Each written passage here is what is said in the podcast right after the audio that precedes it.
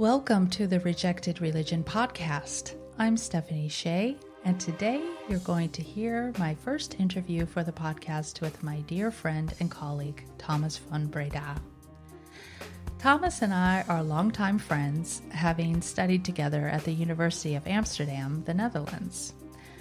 Thomas is from Belgium and holds a research master uh, with a distinction of cum laude in religious studies, and he uh, holds a specialization in Western esotericism.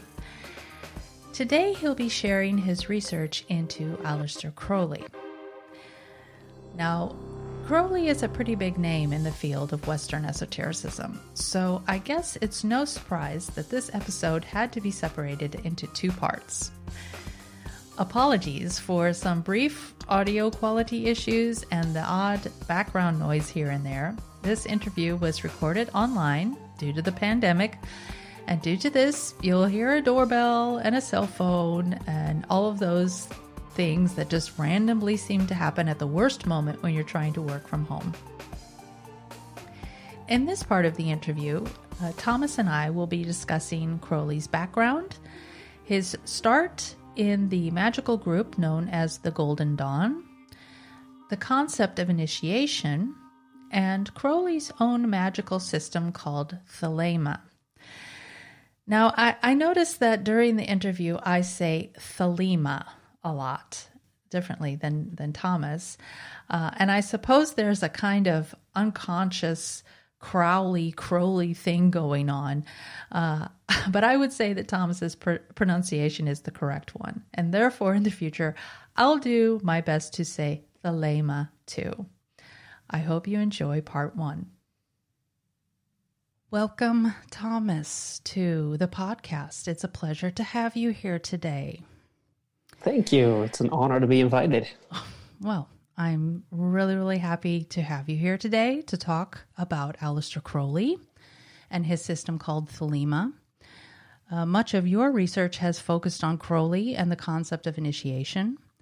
And in my first episode uh, on the podcast, I mentioned the terms esoteric and occult that refer to special knowledge for an inner circle and how this is concealed from the general public and I talked a little bit about initiation into secret societies.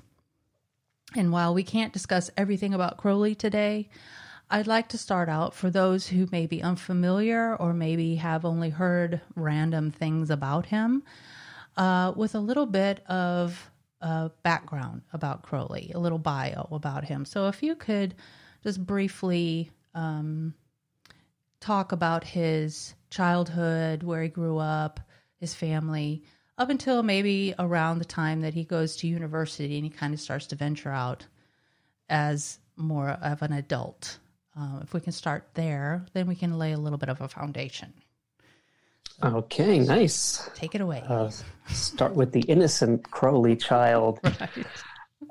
Well, Crowley was actually not born Aleister Crowley. This is something I don't think many people know. He was actually born um, named Edward Alexander Crowley after Crowley's father, who was named Edward. And Alexander comes from a friend of his father's. And Crowley wouldn't change that name until he became an adult. So that's really interesting. I, maybe I can explain later why. Um, but Crowley was born the 12th of October, 1875, in Warwickshire, England, into a very religious household. Maybe this is also a little bit surprising for listeners. Um, very Christian family. Mm-hmm. Uh, his father had actually converted during his lifetime to a Christian group called the Exclusive Brethren, which was uh, a faction of the evangelical Christian um, Plymouth Brethren. Basically, this means that his father was what we would now call a Christian fundamentalist, you know, to make it a little easier to understand. Okay. So, um, this was a philosophy centered on the Bible as the sole authority on spirituality, um, very literal interpretations, very little room for um, an emphasis on maybe religious experience or having a personal relationship with God that wasn't so connected to the doctrines of the Bible. Uh, this is particularly interesting because his father actually came from a Quaker's background, which is a Christian movement which did emphasize religious experience okay. and finding God within. So, interestingly enough, I think this would be a view that the adult Crowley would have maybe appreciated later in life, but this is not how he grew up. Um, he grew up in a very strictly Christian household. Um, you know, they had Bible readings every single day. Um, the Bible was basically his life. That was the context he grew up in. Uh, so this is incredibly important, as all scholars agree upon. Um, this is the way uh, a young Crowley started to think about religion, and when, with his later reputation as kind of you know Satanist, which you know we'll discuss that that's it's not as simple as that, but mm-hmm. you know that really needs to be understood against the background of his Christian upbringing. Right. Still, Crowley seems to have been a happy child. Um, he was, of course, able to enjoy his family's wealthy status. He had, he had serving staff, private tutors. He went to boarding school, um, living for a few years in, in Warwickshire, Leamington Spa, um, where he was born. And then he moved to the London area, various homes in and around London. Um, what else can I say that could be interesting? Crowley was a very intellectual child. He did very well in school often being, you know, top of his class, made friends easily, was interested in poetry. So, you know, maybe for people who are looking for like the clear signs that Crowley was going to be this monster of later life, no, he was just a fairly happy child doing really well, full of promise. What really changed this sort of happier period is when Crowley's father died from bone disease in 1887. Crowley was around 12, um, leaving one third of his estate to Crowley. So suddenly, um, Crowley had around $2 million ready for him, waiting for him when he became an adult. And this is when he starts to show these symptoms, as I guess we can call them, the this is where the sort of rebellious, more transgressive Crowley starts to emerge. Um, because he really had modeled himself after his father. This mm. was his uh, his constant, and this is what um, suddenly fell away, and um, right. that and must have been a very marking period for his certainly. And how old evolution. was he again when this happened? he was he he must have been like 12 or 13 i don't know okay. exactly the date his father died but very very young this is when he sort of starts acting out at school he starts growing more and more frustrated with the religion of his father or at least how it was organized he doesn't necessarily show um, a hatred toward christianity per se but more about the um, very biblical literal interpretation that he had known. And he took issue with one particular Christian concept, which was sin. So in this age, he seems to sort of want to revel in having all of these experiences that his father would have absolutely disapproved of. So um, this meant um, and of course, I'm talking about him as a more developed teenager now, mm-hmm, not as a 12 mm-hmm. year old. Started having sex, premarital sex, of course, also with prostitutes. So that's mm. that's going to be a recurring thing in Crowley's life. A lot of drinking, smoking. He seems to have looked for ways to embody what the many people he had known had thought of as evil. But at the same time, I want to really emphasize that he wasn't some crazy person. He, he remained a great student. He remained passionate about poetry, mountain climbing, chess games. So I don't think this rebellious phase needs to be exaggerated necessarily. Mm-hmm. Um, he was still outwardly speaking, you know, a very respectable um, young man who did well. Again, showed a lot of promise for the future. But the most important formative phase of his life, and you already sort of hinted at it, was when he entered Trinity College, which was a college of the University of Cambridge. This is when he had no personal supervision anymore from his Christian fundamentalist tutors. He was basically free to do whatever for the first time in his life with all of the money that his dad left him, which had now become available since he had come of age. And this is interestingly the moment he decides to change his name uh, to Aleister which is the Gaelic form of Alexander, and it was inspired by Crowley's interest in the Celtic revival at this time. I see. Um, yeah, I don't know if you want to hear more about his university years. Um, um, well, actually, I wanted to ask just briefly uh, did his family know that he had kind of taken on these different um, ideas and was he was he open with his family about that? That he was like rebelling against his uh, Christian upbringing? Did they know about this, or was this something he kept hidden from them? He was definitely playing the part a little bit. He was mm-hmm. being a, a, you know a good boy with with his okay. tutors and stuff. He was a little bit. He, he had changed a little bit, and this is the and we'll talk about this later. Probably, this is when his mother starts you know, uh, entering oh, okay. a, a, phase in her understanding of her son where, you know, she's kind of calling him like, yeah, like he's becoming more perverted, more mm. evil in, in, in, a Christian sense. Uh, but this was mostly, I think, a, you know, something that happened in private in his own, in his own mind.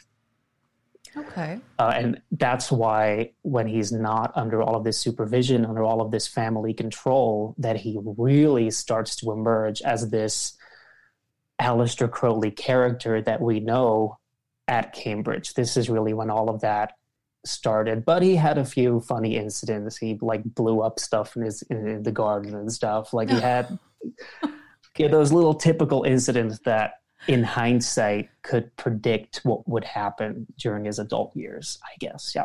Okay. All right. Well, that's that's a nice little uh uh, background. So we have a little bit of a foundation. Let's take another step then into this foundation. And you mentioned that he is in Cambridge. So he is what age now? When he goes? This is when he was around 20. 20. Yeah. Okay. So at this time, um, my memory is always kind of fuzzy about about stuff with Crowley. I'm not an expert in Crowley. I kind of know the the general um, bones, the skeleton of uh, of Crowley's life. But when he, uh, if I remember correctly, when he went to university, um, he started to become quite interested in what we would now call occult matters, and he started to um, become very interested in learning more about that. So, mm-hmm. um, but before he became um, the leader of the group called Thelema, he had interactions with other people that led him to that. I'm, uh, of course. Um, so, what I'd like to do right now uh, is talk a little bit about these uh, these people and the groups that Crowley uh, was involved in, uh, his so-called entrance into the occult. Um, and I have two questions uh, that you if you would expand upon, and that will then lay our uh, our whole foundation of uh, of Crowley. Um, so the first question is: Can you talk a little bit about the history of these uh, groups that Crowley was involved in, how he found out about them, uh, etc.? And whether or not we could consider these groups to be secret societies as they are now understood as we you know colloquially talk about them. And did these groups use those terms or the term secret society themselves? And then the second question is can you talk about the concept of initiation as it refers to these groups and why that was considered important Take it okay, away. Okay, great questions. Thank you. Um, to tackle the first question, there's only really one group he sought admission to, and that is the legendary Hermetic Order of the Golden Dawn. Okay. So I don't know how many people have heard about that. It's basically the most important esoteric society that had a massive impact um, as soon as it started, but especially the second half of the 20th century when much of its materials were made public. Because, you know, like you sort of hinted at, mm-hmm. it was a bit of a secret society, but I'll get to that later. Okay. But that was really the one where um, Crowley believed he could find all of the answers to his spiritual questions. So we might get to that a little later about okay. what drove Crowley to these groups. Mm-hmm. But yeah, the Golden Dawn, founded in 1887 sort of combining an initiatory system based on Freemasonry with so called esoteric philosophy. So, a modernized study of the occult sciences that had flourished, for example, during the Renaissance, the early modern period, and until a schism ripped it apart around the turn of the century. So, it actually didn't exist for very long. but Crowley sort of jumped in there in the golden age of the Golden Dawn. And yeah, I'm saying it's the only relevant group to point out because there is only one other group he mentions in this pre-Thelemic period. And um, but yeah, I don't really know if it's worth mentioning. This is after he left the Golden Dawn. This is in Mexico City around 1900. Uh, when he tried to become a Freemason. That never really worked out, but he did claim to be initiated into Freemasonry okay. um, by a man called Don Jesus. After which he co founded a new Masonic order called the Lamp of the Invisible Light. But that sort of went nowhere. So I oh. guess it's relevant to point out because it illustrates how much of Crowley's hopes were pointed towards um, this Golden Dawn. He really believed this was the only order that could possibly satisfy his religious thirst. Okay. So he didn't even really look for a second option. So maybe that's relevant to point out. Okay, so I think you alluded it alluded to it just earlier. Uh, what was what were the people in the Golden Dawn doing that he was so interested in? What what kind of practices did they uh, do? Right. What were they doing? Was, well, I it's kind of a difficult question to answer because when he first became a member, he wasn't really doing much of anything. The Golden Dawn was very sort of conservative about whether or not their members could actually practice anything. That was more reserved for inner order initiates. So there mm. was sort of this public order everyone more or less could gain admission to, but then there was also a secret inner order and that's where magic was actually being practiced. Okay, so let's let's pause right here. So the the outer yes. order, the exoteric uh, yes. order, what were those people uh, told that that was all about? What kind of, I mean, like with Freemasonry, for example, that the mm-hmm. things that you hear uh, just in general that they they work with charities they you know help the sick they help the poor they you know that type of thing they they try to help people was that the same right. type of thing with the golden dawn where they were trying to present themselves as being a charitable group or was this something different was it more individ- individualistic that people were trying to learn more about spiritual topics to enrich their lives or Yes, you, you fill in the blank. yeah, you tell me. That's a great question. Um, indeed, very much more individually based.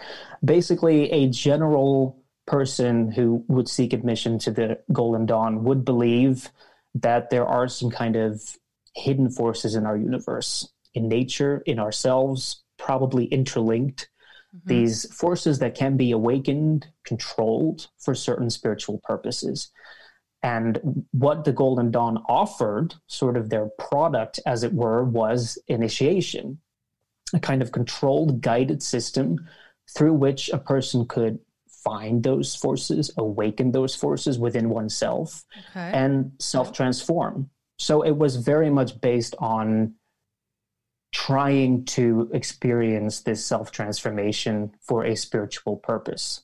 And what happened in this outer order is you were given sort of a theoretical background, um, a lot of preliminary training, sort of the basics of a lot of different spiritual systems like astrology, tarot, um, maybe a little simple meditation here and there, but nothing really advanced. Basically, the magical language is what they would call it, which okay. you would use in all of the advanced rituals, which were to be given out at a later date.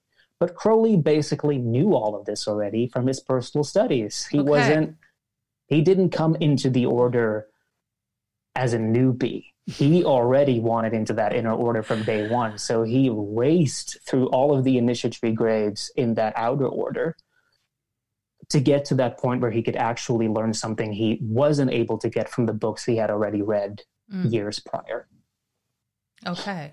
So that so took that him that took him what a couple of months, and then he was through everything. Yeah, a, a little over a year. Okay. Yeah.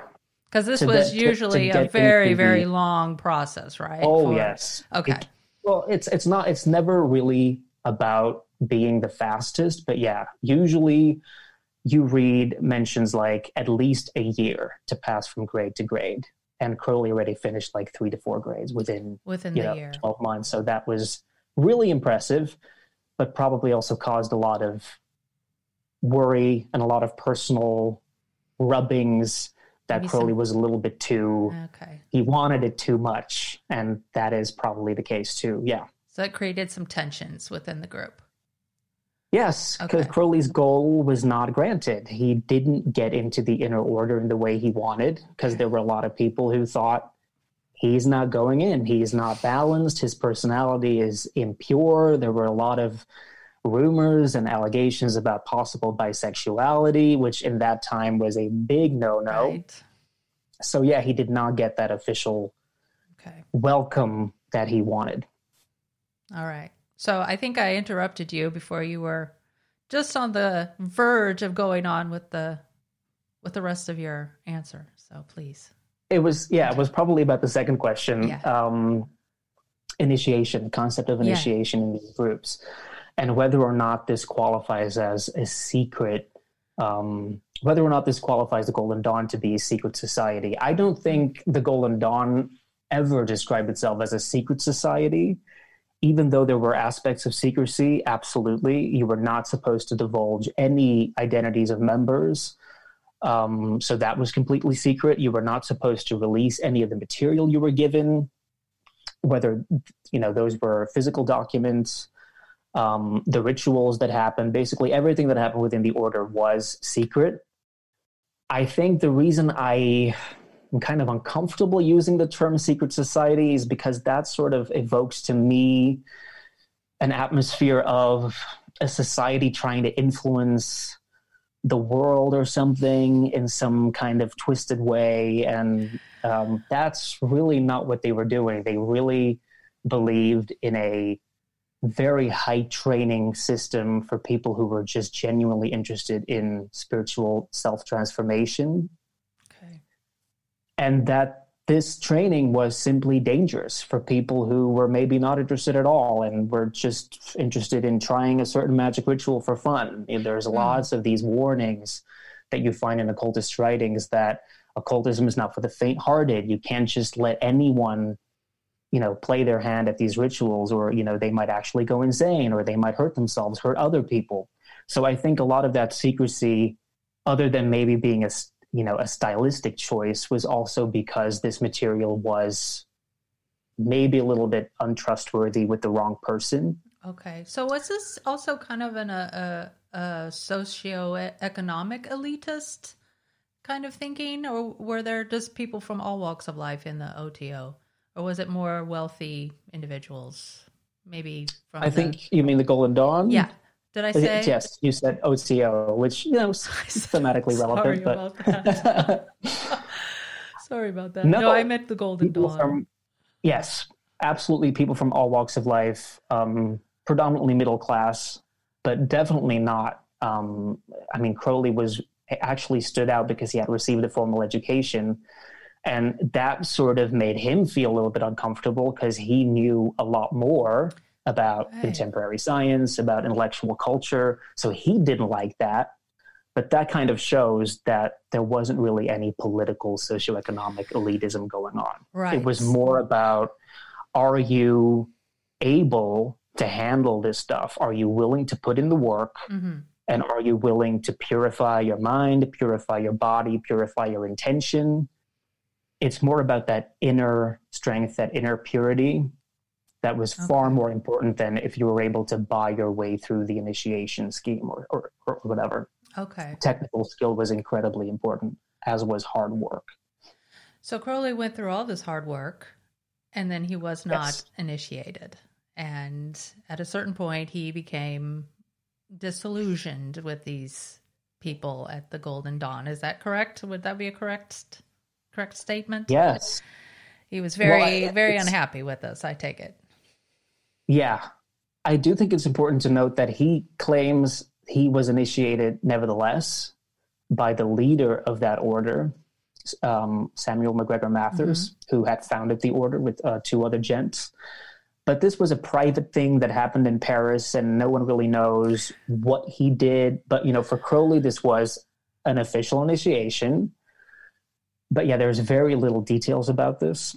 But, But it and it was also never officially recognized Okay, by right, the, okay. the other operating temple. So it's kind of a, yeah, it's not the big regal celebration Crowley wanted it to be. So that left Mm. him basically disappointed. And the real disillusionment came even later when MacGregor Mathers, this figure he had looked up to as this grand mage, was, according to him, kind of exposed for being a fraud. You know, the whole premise of the Golden Dawn was that the Order was in contact with these superhuman beings, somewhat related to the divine. Their identities were always shrouded in mystery, but that there were these legitimate spiritual contacts that guided the whole initiatory process.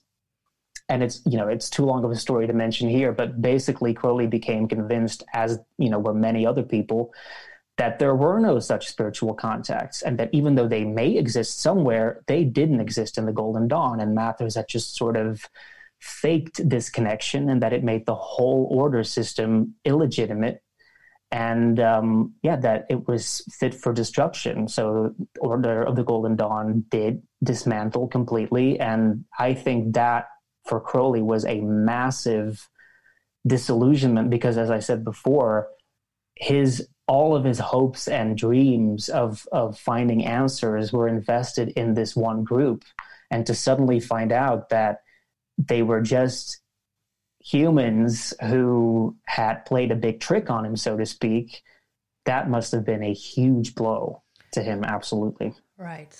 Okay, so at this point in the narrative, we are uh, at the point where Crowley claims he was initiated.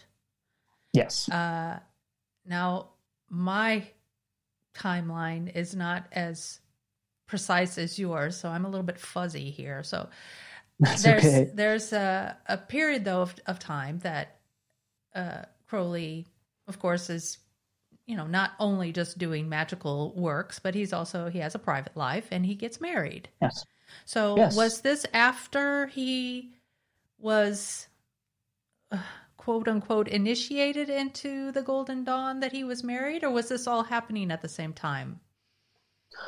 No, um, he in fact distinguishes this post Golden Dawn period himself in his autobiography. Mhm.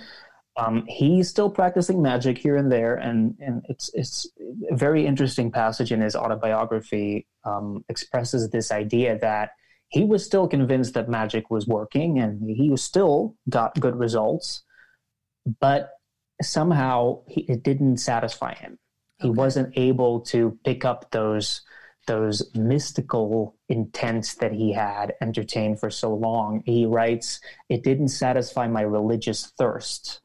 So that is interesting, and I'll Hmm. probably get back to that later Okay. about what those religious thirsts were.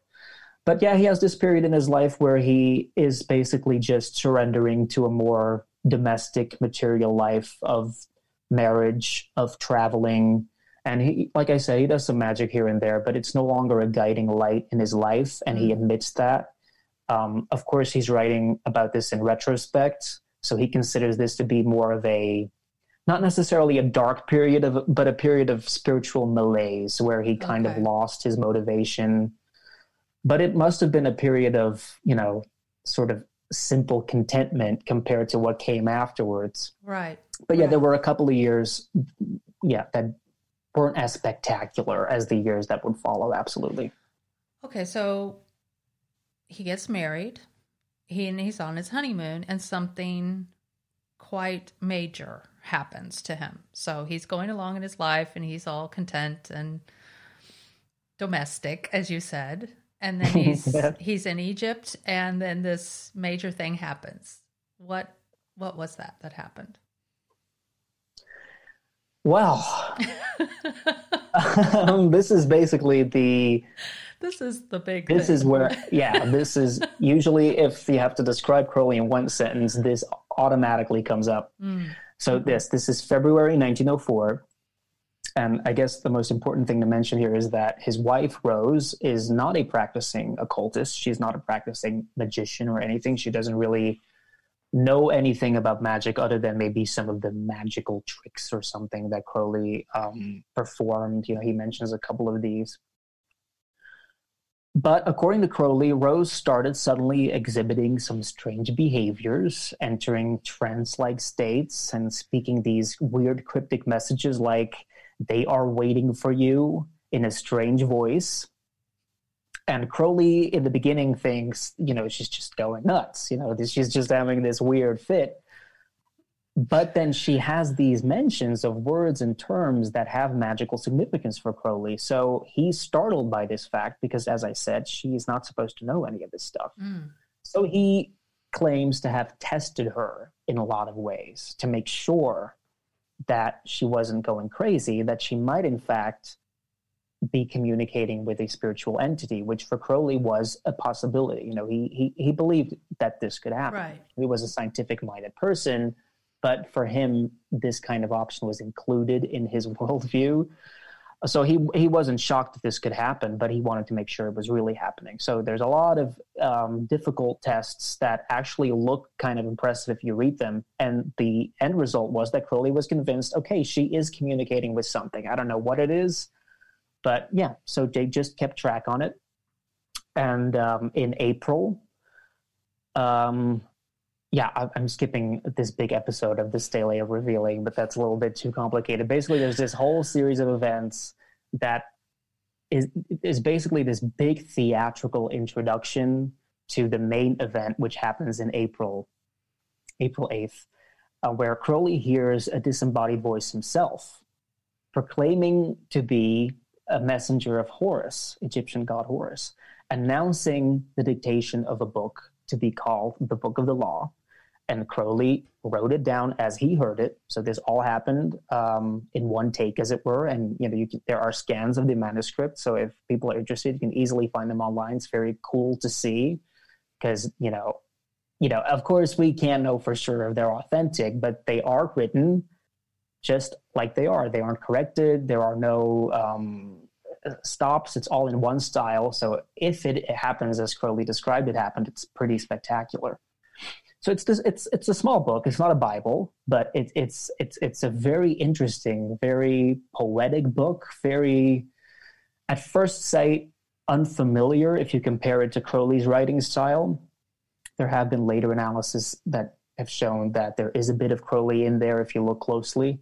But for Crowley, as he claims, this was an entirely foreign piece of work, an entirely foreign philosophy that was expounded in it. But what is most important is that the basic message of the book was that there was a new age that was coming, a new moral law that was coming, and that Crowley was to be the prophet of this new age.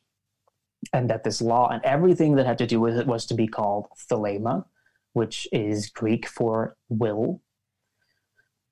And yes, that that disembodied voice faded away, and Crowley was just sort of like, okay, this happened, quite unsure of what happened. You know, he didn't have this massive revelation of wow i'm the prophet of a new age. In the in the beginning he was quite startled didn't really know what to make of it. He was also kind of horrified by some more violent sections of the book which can be found more mm. towards the end where he felt like this isn't like this is what i stand for. This is completely foreign to me. So he sent a few copies to some colleagues but that was kind of it. He didn't really think much of it. It was only later um, that he really became identified with this role as the prophet of a new aeon. Did he but have to still, have maybe some time to let it all sink in? Was that the reason why he just kind of said, "Yeah, this is there's this a lot of crazy, but okay, I'm just going to leave it be for a while." There's a lot of theories about that. I think that's the most common sense reason to choose. Uh, personally, I think Crowley had some absolutely amazing for him spiritual experiences after 1904. And I think these changed his perspective on 1904 more than it just sort of happened automatically as time went by. I see.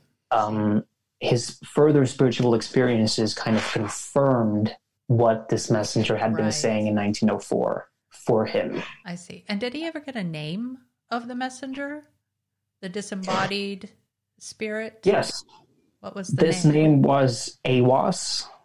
Okay. So that's A I W A S S.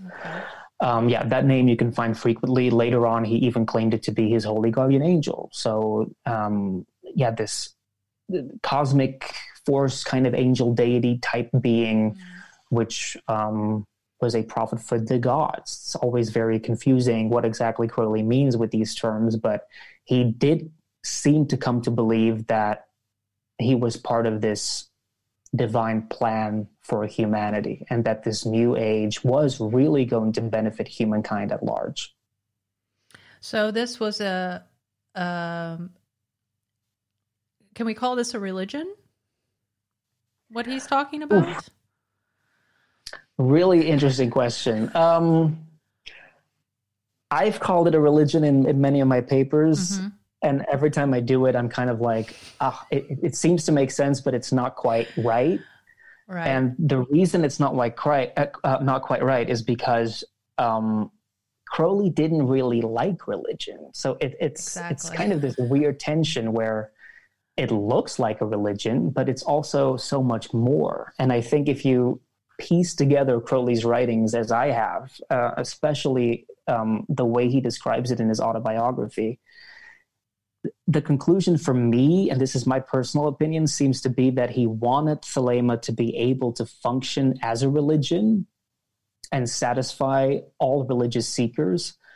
But at the same time, he also wanted to satisfy everyone else. He also wanted scientists to be attracted to his conclusions. He wanted right. general non-believers to be convinced. He wanted occultists to to recognize parts of their own philosophy in it. He kind of wanted it to be this master key that would satisfy everyone's urges all at the same time. This is this is what he says proves that it is such a supreme system because it is able to satisfy literally everyone in their personal quest for truth, whatever form that may take. So I think we can consider it to be a religion because according to Crowley it's himself, it matches the criteria. It has a holy text it has a divine intervention, it has a prophet, it has a, an ethical code. But then it's also a philosophy, it's also a magical system. According to Crowley, it's also a scientific thesis, almost you could say. So it's a lot more than that. And that is why, of course, for Crowley, it beats any other religion that's out mm. there. Okay. So he didn't use the word religion himself, or did he? Sometimes he if it suited the situation yes. perhaps okay he did sometimes if he wanted to compare thelema to other religious right. traditions or himself to other religious prophets um, in in very strange, fascinating ways. So in that sense, he he does seem to think that he is just one more religious prophet but yeah, he seems to be switching styles, switching roles. Sometimes he mm. only wants to come across as a scientist. Sometimes he only wants to come across as a magician. But then you clearly do have these passages where he wants to come across as a religious prophet. Yes, absolutely. Okay.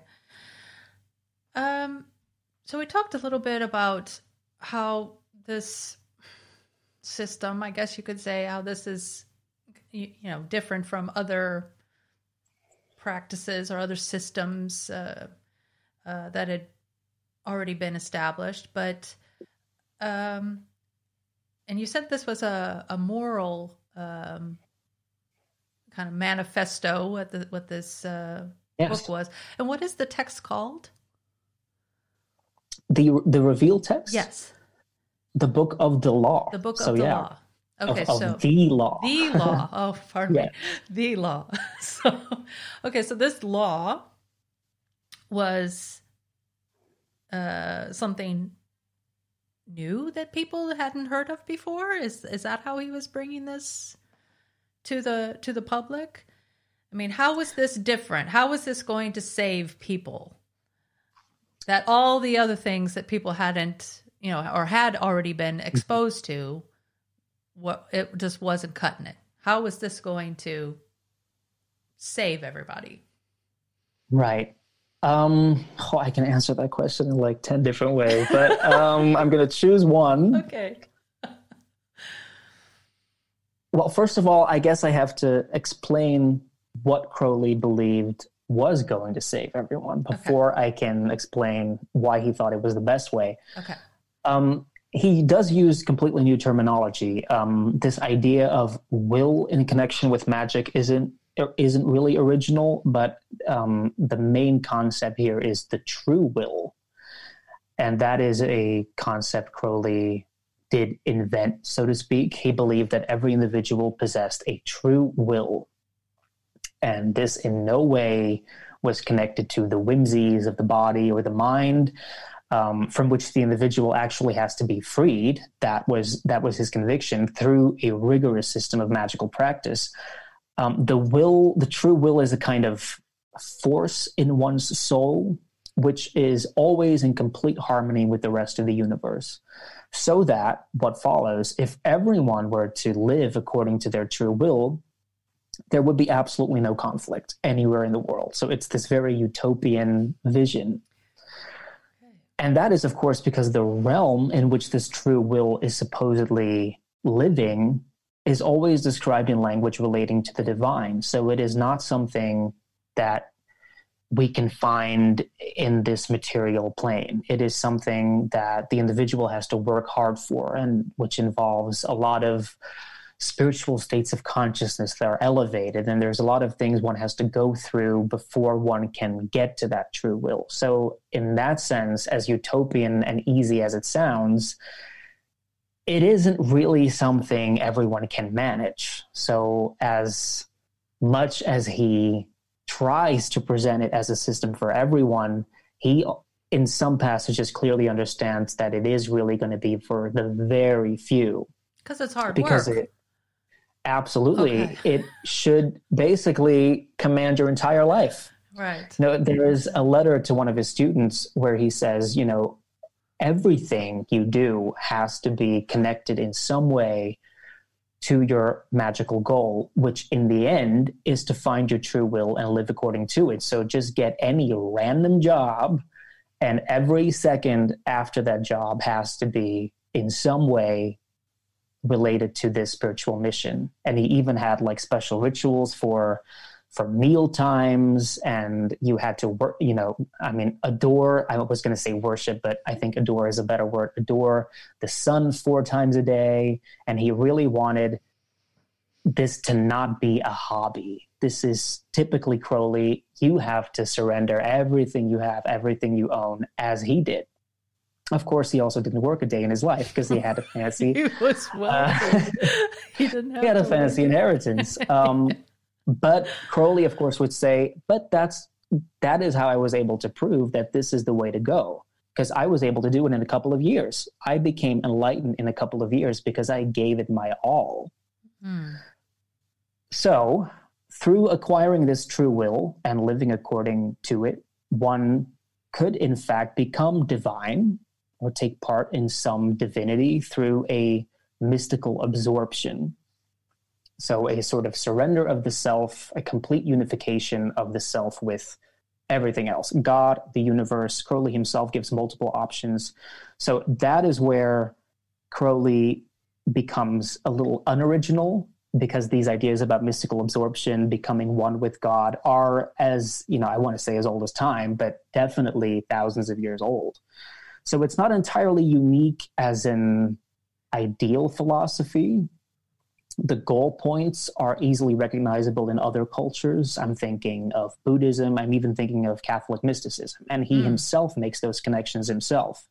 It isn't a unique system, but the way it guides the individual, the way it, it um, supports the individual is the best way to go about it. That's, I think, how Crowley understood it, because he himself recognized and even explicitly acknowledged that you could find the same enlightenment in other religious systems as well. He straight up admitted that all legitimate religion and mysticism leads to the same final experience. But oh. that doesn't mean they have the best technique. And Crowley believed he oh, did have those techniques, even though the goal was essentially the same.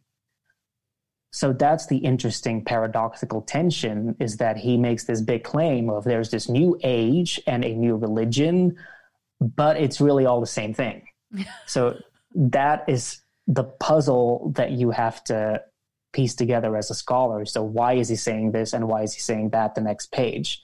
But the most important point Crowley kept emphasizing is that without this true will, one is fundamentally destined to not just be unhappy, but also to miss out on a an accurate um, coexistence with reality itself. So for Crowley, this was extremely urgent, mm. and that if humanity was to progress any further, these are the steps one has to take, and you know, the sooner the better. Right. Did Crowley use the concept of initiation in his group? Yes, absolutely. Okay. Um, was but he did was it revolutionize it oh, okay. No, yes, yeah. it was completely, completely different. He borrowed a lot of the symbolism and the terminology from the Golden Dawn, which is interesting because even though he had been completely disillusioned, he still seems to have been convinced that they got a lot of things right. But it was just that the group had fallen prey to human ambition and corruption, but that essentially it was a good system. And he borrowed a lot of it but what he did discard, and this is so central to my research, is he did he no longer believed it had to be a group setting. He didn't believe initiation had to be a group based practice. And you know, to make a comparison in the Golden Dawn, it was really more of a stress on you need an initiator. You need someone who has gone through the whole process. You need someone who has literally the magical power to confer initiation upon you. And now Crowley is saying that's how it can be done, but it can also be done in many other ways because I did it, you know, and of course, that's the ongoing debate in the occultist community. did he really do it, or did he uh. just imagine he was progressing on this initiatory path, claiming all these titles for himself that are really not official? But Crowley believed this was uh, entirely possible. With Crowley, initiation really becomes a psychological experience more than anything else. You can get the highest grade possible, but that doesn't mean you you, ha- you have obtained the spiritual value of that grade, and vice versa.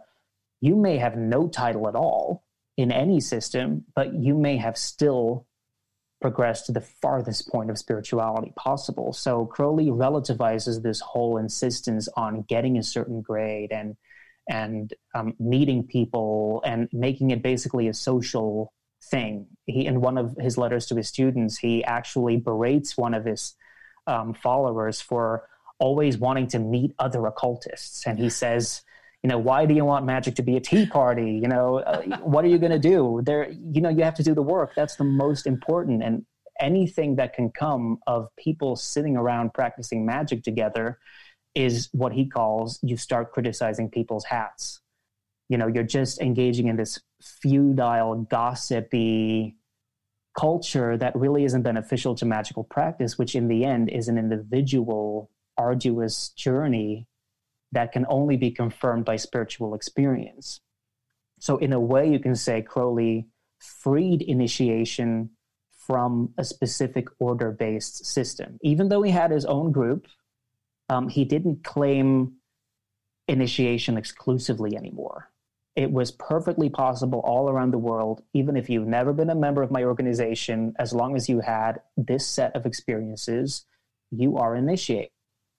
So he gave, he gives the the potential member kind of a toolkit with with the book of the law and with other writings that he had then in the meantime written about you know what yes. this what this is all about and the mm-hmm. the principles the ideas concepts and all of that but he just kind of hands it to the person and says here you go now it's up to you to initiate yourself is that kind of how it worked, or is that too simplistic? Yeah. Well, uh, yes and no. It's a difficult question because uh, what he writes to his students, and this is why I focus so much on his letters, because they offer really practical advice. Mm-hmm. Whereas in his other texts, he yeah, he is more of that prophety figure of, hey, my, because this is what he claims that his organization is ancient and spread all over the world and that his organization actually sent out Jesus and Mohammed and, and that it is guarding the whole fate of humanity. But then in his letters to his students, he focuses a lot more on just do the practices and and I can help you with certain stuff, other stuff you need to do alone, but you know, don't focus on all of that other stuff. You know, this is your journey and it might look completely different than mine and we may completely disagree about certain aspects, but yeah, my only purpose as a teacher is to give you the tools to free yourself. Okay. So yeah, it, it, it's difficult because uh, he was able to perform initiations, and and he did, mm-hmm. but he seems absolutely convinced that one can do without a teacher. That there are certain spiritual forces within oneself or you know without oneself like like a guardian angel or you know like a hidden brotherhood of initiates that will help a person if they're worthy no matter if they are part of an official organization or not so could we could we say then in this case that like you were talking about before that crowley was kind of fulfilling different roles given the situation that in this case he's doing the same thing because I mean, it. He's not the only one who who claimed to be an ancient uh, system that was around before anything else. I mean, a lot of these quote yes. unquote occult, quote unquote esoteric uh, groups were making these claims at this time as well, and that was more of a form of legitimization that you know mm-hmm. this makes us serious and important, and we're not just some yes, bunch absolutely. of crazies and. Yeah. You know, this is but that, I mean, they were struggling with that at that time. That a lot of people were saying, "Well, where did this come from all of a sudden?" You know, yes. especially for for Westerners who have this sense of a established tradition of a church, and then you have yeah. all of these like mushrooms popping up everywhere. You know, for for just a general person, they might think, uh, "Well, you know, where did you come from? This this is just a bunch of bunk." So it yes. seemed like that. I mean, that's what we, you know, we talked about that quite often about how uh, organizations seem to feel the need to make those types of claims that they were grounded in some kind of ancient tradition. Yes, absolutely. So, Crowley is a particularly interesting example of that because he switches style so many times mm. and around the same time.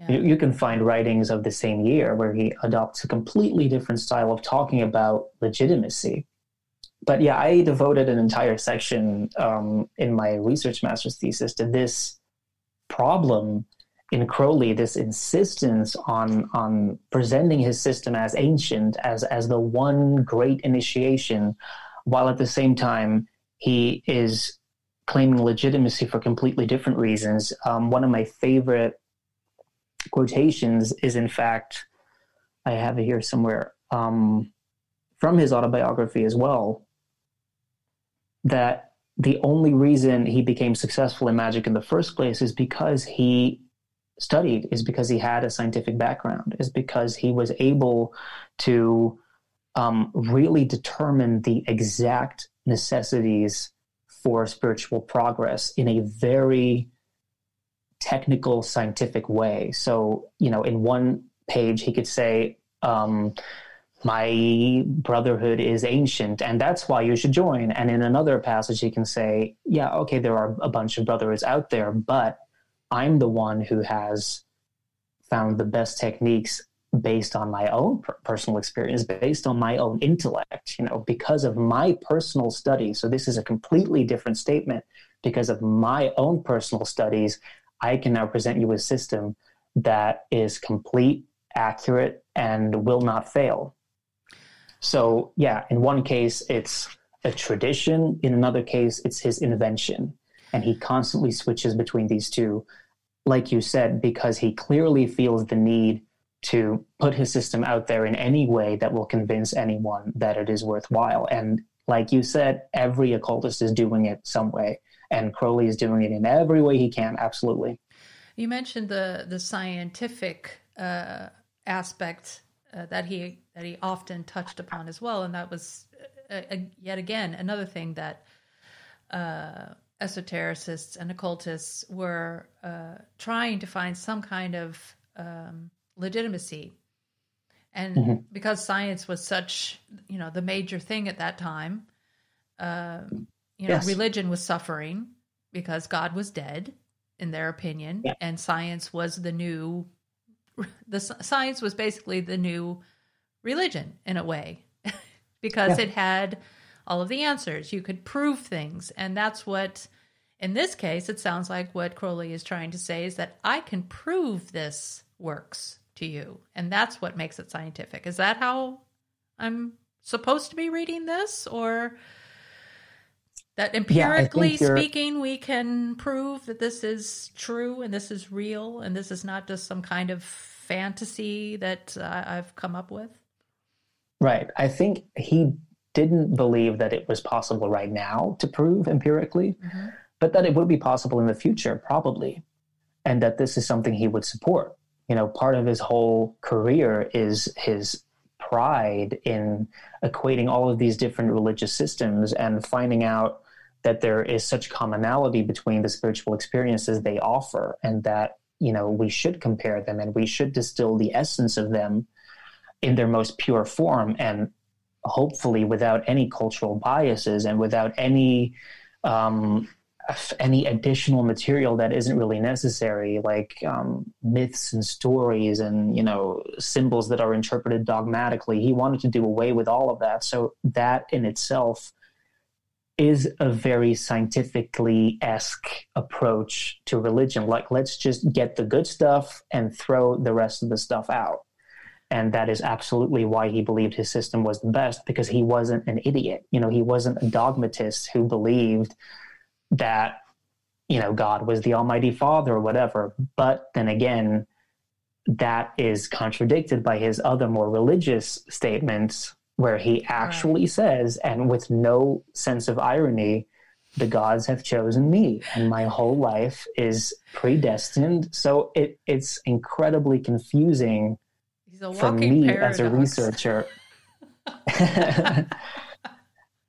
it's really different voices. And I think the most complete conclusion I can make about that is that he was just trying to get everyone into the fold mm-hmm. and satisfy both religious seekers and people who were interested in more the the truth behind all of the religious symbolism okay. because he he knew those desires he was a religious seeker and i think that's a side of him that a lot of people don't really know but he also knew that religion was extremely flawed and that there was a lot of dogma and superstition, and that science offered a way to handle religion more safely. You know, one of his big mottos is, you know, the aim of the religion, the method of science. That was the motto he adopted for his his his journal, his magical journal, which which has a very scientific aura around it like oh this is the most accurate system so far um, but then again, it is completely filled with religious language. So it's this constant mismatch of different styles that makes Crowley's literature so unique. He doesn't decide on one thing. It seems like he wants his students to be both passionate religious people and skeptical, critical scientists at the same time so that some kind of higher union can occur by combining these two mm, approaches. Interesting. So these uh, magical rituals, we've kind of skirted around this uh, concept of magic and and practices and things like that. Can you give an example of? Uh, well, no. I guess my first question is: Did he write books about the actual magical spells that you would? I don't know if spells is the right word, but how did he term the practices? Your magical workings, magical. How did he how did he call that? And did he write books about this, like listing out first you do this, then you do that, and then you call mm-hmm. upon this spirit, and then you draw whatever? And I mean, did did he Great list question. did he list that type of thing for his for his students?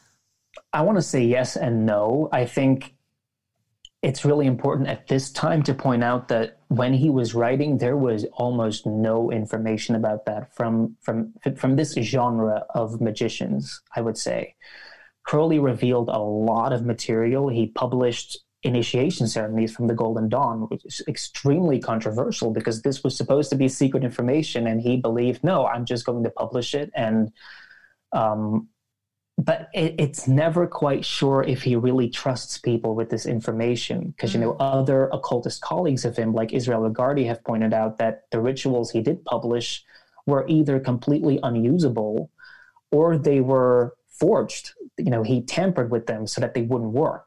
So I, I always thought that was an incredibly interesting remark of Regardie, who was a lot more forthcoming. But again, you know, this is decades later. So I think in the environment Crowley was living in, he wanted very much to attract people to these rituals, but he didn't want to give out the keys. He, you know, he writes some books collecting magical rituals, but you know, the, the, these are more collections of invocations rather than mm-hmm.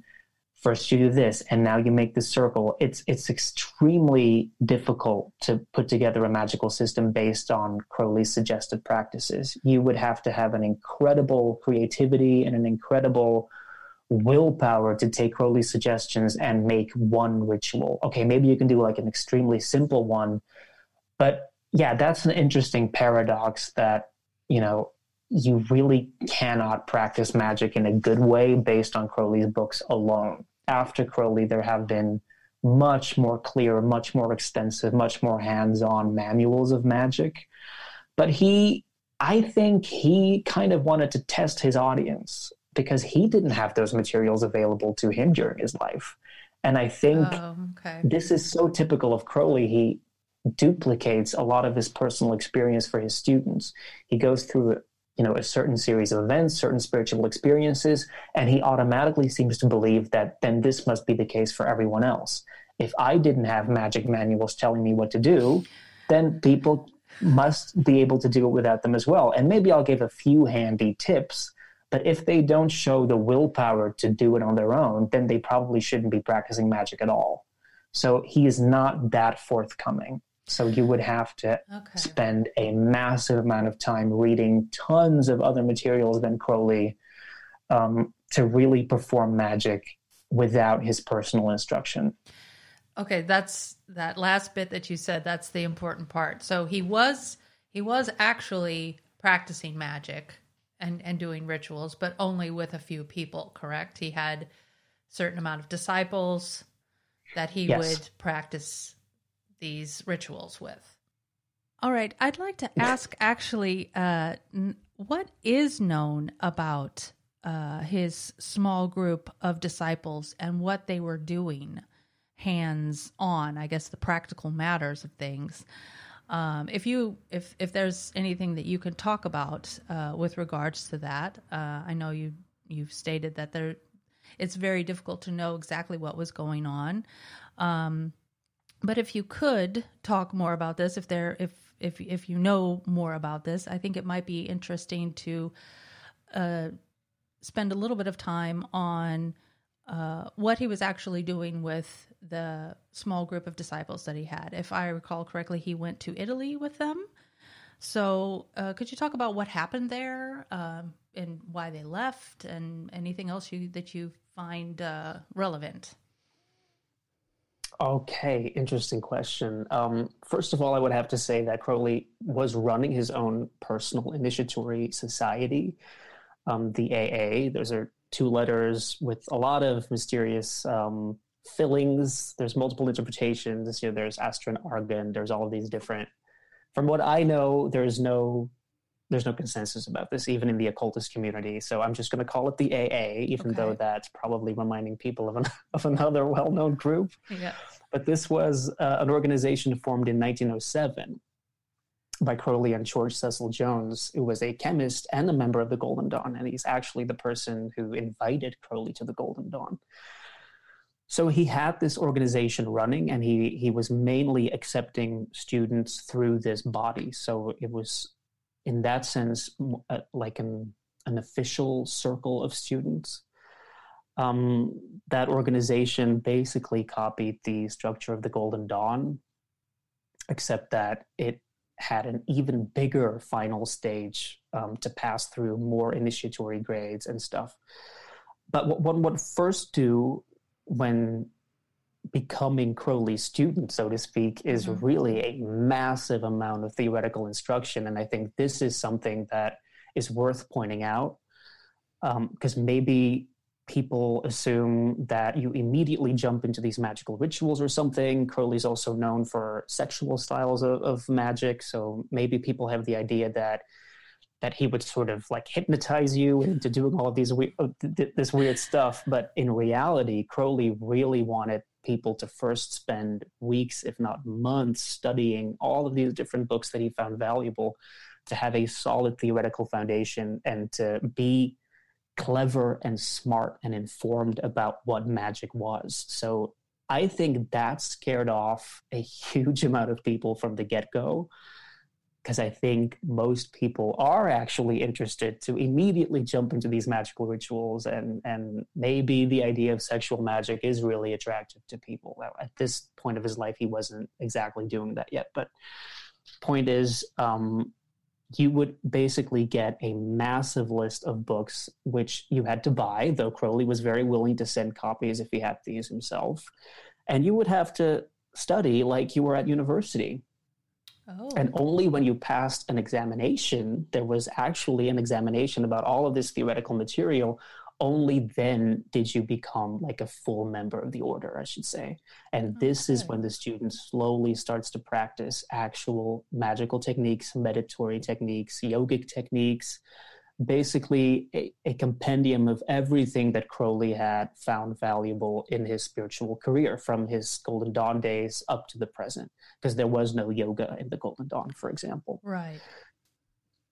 So, um, yeah, it wasn't until 1909 that the organization took on real students. This is also when he starts to publish the Equinox, this, this sort of journal which was sold publicly, mm-hmm. which incorporated all of the Thelema related texts that the student also had to master. And it contains some of the experiments and techniques. And this is basically our main source about what the group did. Um, mm-hmm. They're very easy to find online. So I think it's worth to just type it in in Google and take a look because it's mm-hmm. it's very special in character. It's very serious and it's very um, grave dramatic language and at the same time very strict and constantly saying you know you should make notes and you should keep a diary and you should record all of all of the things that you do all of your little experiments even if it's just one meditation.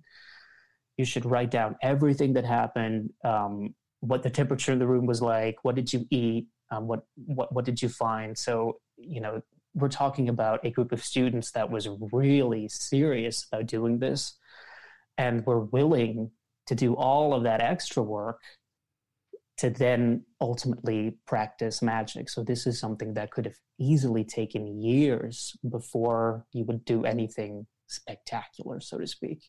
I see. But, okay. Yeah. If, just for clarification, the AA group that you were talking about just now, yes, is that uh, equatable with Thelema, or are these two different things?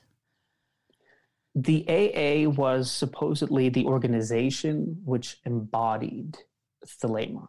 Oh, so it embodied everything that was new and unique about Thelema in comparison to other occultist societies, which did exist. Um, but of course, at the same time, Crowley claimed that the AA was also the only legitimate, real mm. occultist organization.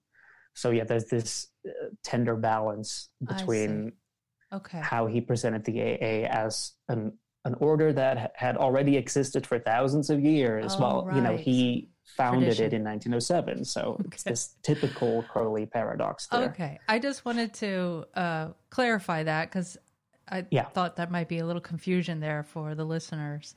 Uh, but please sure. continue about the group uh, itself. Yeah. So this was mainly a group of students um, working in London. Um, so they had some communal activities, though, you know, I should mention for Crowley, this was not necessarily a group effort.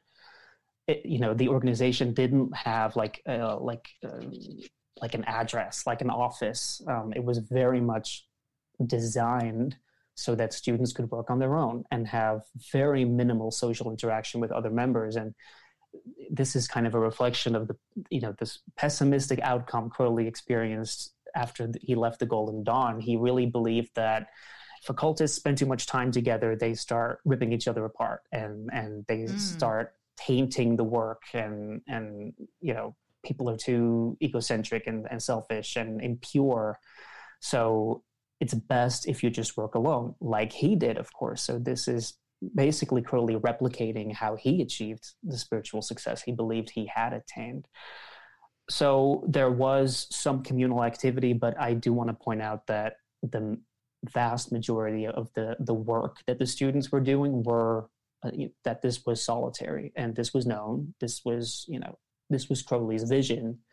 So all of these students were okay with that. They were Crowley was basically looking for people who would who were willing to do what he had done I to see. work by themselves as hard as they could with some supervision, but also with individual insight, individual creativity, um, who didn't have to be treated as like babies. You know, mm-hmm. they you had to be able to figure out your own magical system in a way, while of course following all of the the rules that Crowley had laid down. But it's interesting to note that in 1909, this was the first year that this AA started publicly accepting members. Um, 16 people signed up. So, you 60? know, that's six zero? 16. Oh, 16, 16. one six. Okay. Yes. That was the first year, and around 30 the year later. And th- this was probably the the high point of the AA. So, you know, this wasn't a, a body that attracted hundreds or thousands of students. Um, and if people are really interested in in learning about um, these members, they're fairly easy to find online. We don't know the identity of all of the members, but because of the documents that we do have, because everything was you know officially noted. Mm-hmm. So we have some documents. So um, I think the most well known member that maybe people listening to this podcast would know is Austin Osman Spare. He was um, also an occultist, did very well in the order for a short while, but eventually there were some disagreements about um, philosophies of magic and he left but that is probably the most well-known member and he is he is most well known uh, nowadays i would say for chaos magic correct Yes, okay. absolutely.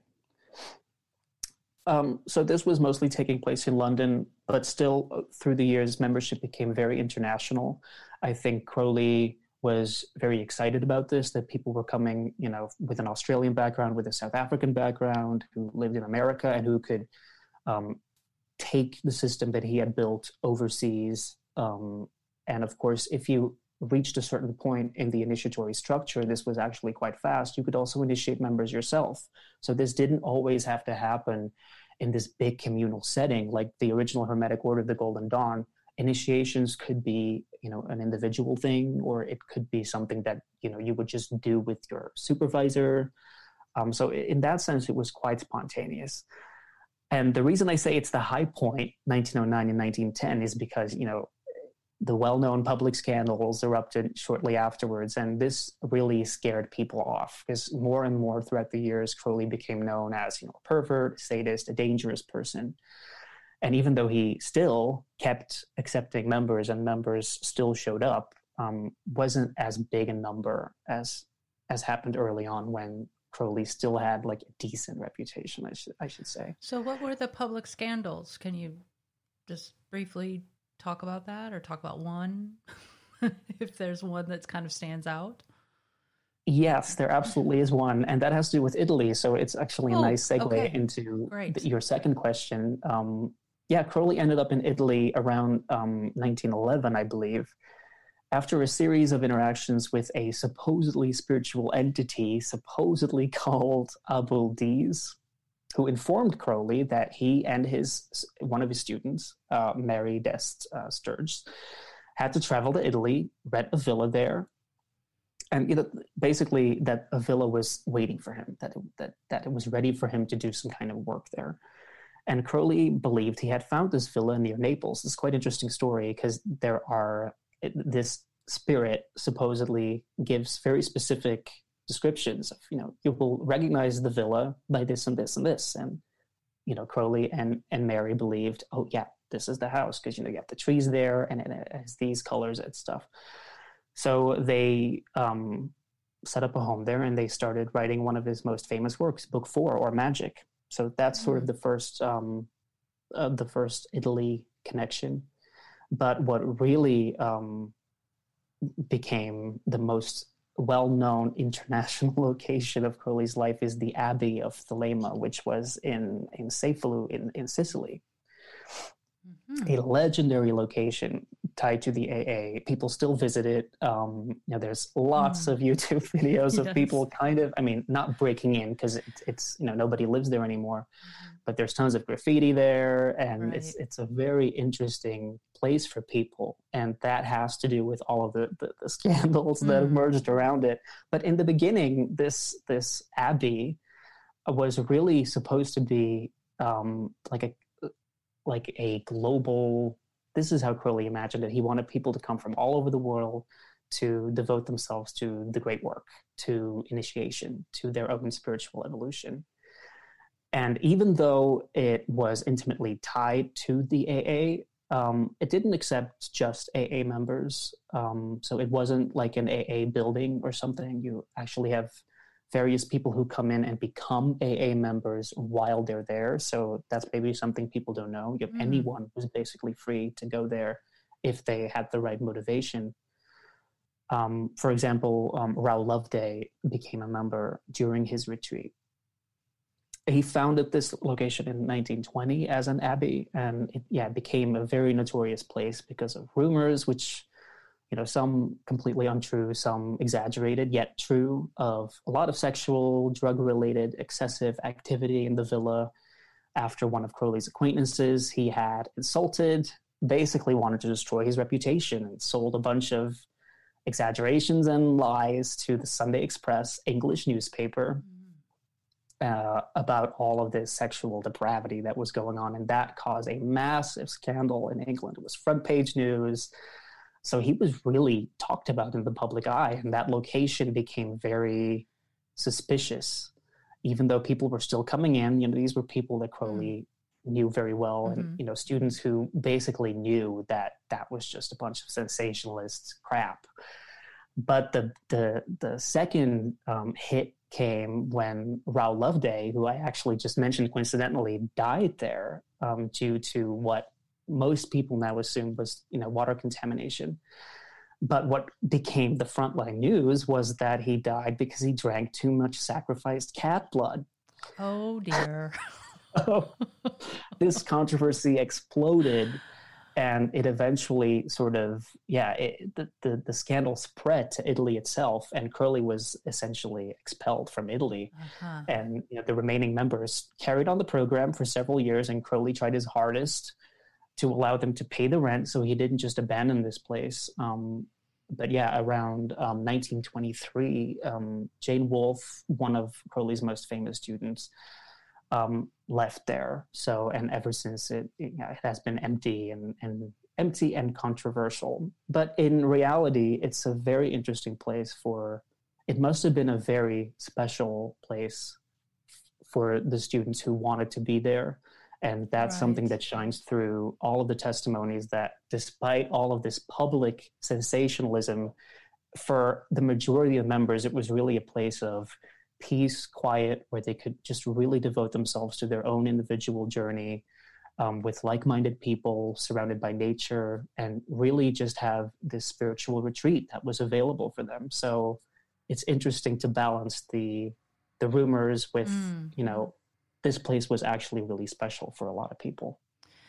So it was influential, but also infamous in the eyes of yes, the absolutely. public who didn't really know what was going on at this location. Yeah, it, it's it's kind of reflected curiously in why people visit now. You know, you have a group of people who visit because they care about what Crowley was doing, and there are people who are interested in, in Crowley. And, you know, supposedly there's this very strong magical power that maybe is still living there. Mm. But then you have other people who really just want to go in there because they believe it's it's like a diabolical right. place where Haunted. they summon spirits. And, you know, there, usually there's, um, you know, there's pictures of, of like remnants of little, um, like probably Goetia board summonings going on over there. Mm. So that place kind of, it's both a remnant of Crowley's biggest dream, which is for some people almost makes it like a holy site. Mm. But then at the same time, for a lot of other people, it's the place of all evil. So it's it's a very interesting contrast. Right. It, it is considered quite frightening uh,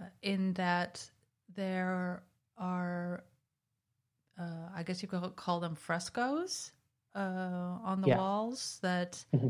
are a bit. Um, I, I would say it's not just uh, pastoral uh, types of uh, pictures that you see, but they're mm-hmm. they're rather uh, shocking images that are that yes. are painted on the walls, and that can perhaps be seen as frightening images. And now that Absolutely. they're kind of crumbled down a little bit, that it kind of adds to that spooky atmosphere of oh, this is an yeah. evil place, and and yeah. So, okay. Well, that's very interesting. So, I have one other question that might seem to be random, but uh, in this case, with regards to what, you know, Crowley has written about, I noticed that the number 93 is is talked about a lot with yes. uh, within Thelema. And why is this number so important? What does it mean?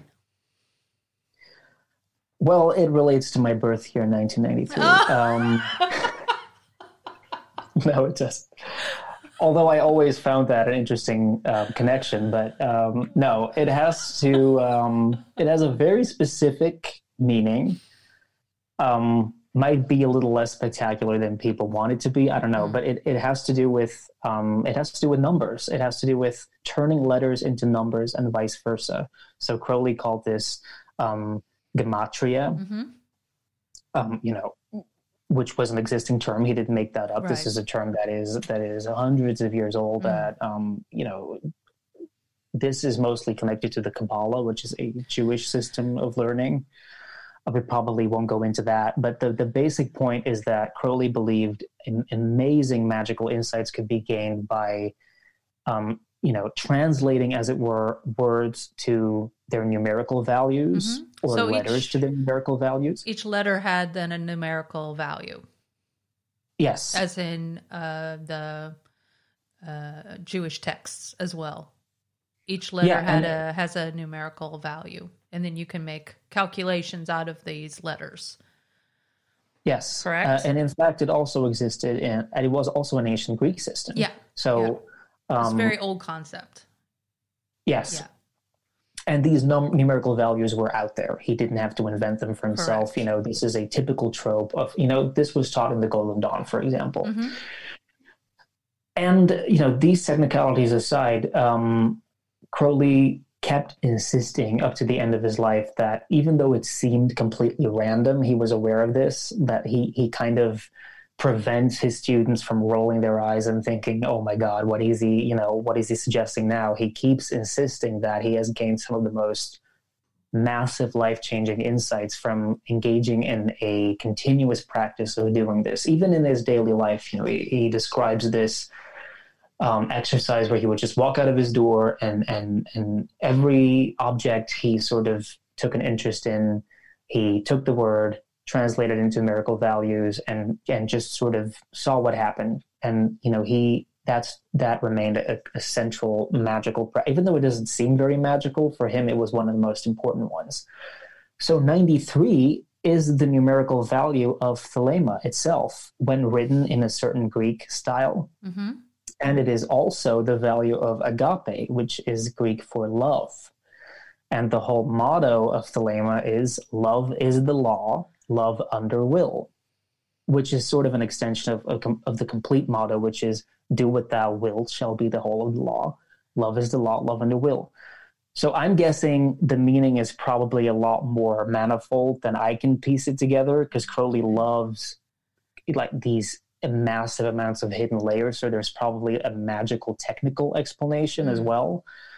but the most easy to understand explanation, which he himself presents, is that love is truly a divine, cosmically unifying, all pervading force, which is essentially what the magician wishes to achieve within themselves permanently. And that this can only arise properly when the individual is living according to their true will. So, love is the law of the entire universe, but only if the law is respected, meaning the individual has to be performing their will for love to become manifest. So, even though they are one and the same, it is only through the application of the will that love manages to triumph. So, again, very paradoxically, mm. very typical Crowley.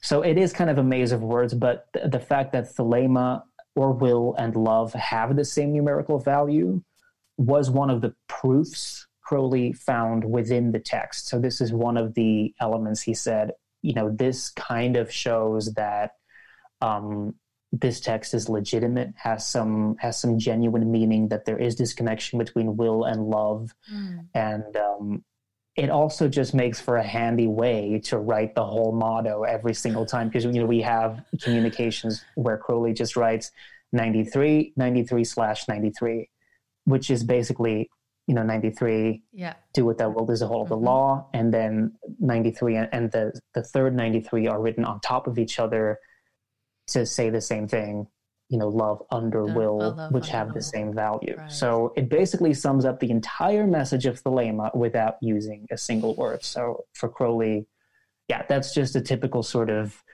trick to use which nevertheless has amazing significance for his students and for himself. Right. And even to this day people will uh will greet each other with with 93 correct? Is that or is that just yes. Yeah, if you I thought yeah, I, you know, online people would just write 93 and then people would know, oh, I, I, I, I get you. I know you. I know, I know who you are. I know. Yeah, like that. Know. I've even seen um, Thelemic leaning forums where every single post is uh, it ends with with those words. So it's something that you almost have to say every time you say anything at all or write anything at all. It's always in the spirit of this message. So because that's so very important. Crowley it's yeah, very everything important. So, you do. Yeah. Okay. Yeah. Right. Everything you do needs to be in this spirit. So I think it it, um, it functions as a kind of constant reminder that mm. this is the goal. This is what we're trying to achieve. And it because it's so short, and because numbers have such a mythical, mystical aura around them, I think right. it has instant appeal for Thelemites because it yeah, it you know it creates a certain vibration that I think they enjoy without constantly having to go through the entire motto or the entire book of the law. Um, for them, it it symbolizes that whole message in just you know six characters. All right. Well, thanks for that. I liked that uh, explanation. Please join us for part two, where Thomas will be discussing his own research findings about the concept of the abyss, which is very interesting, some major conceptions about Crowley and Crowley's influence on popular culture.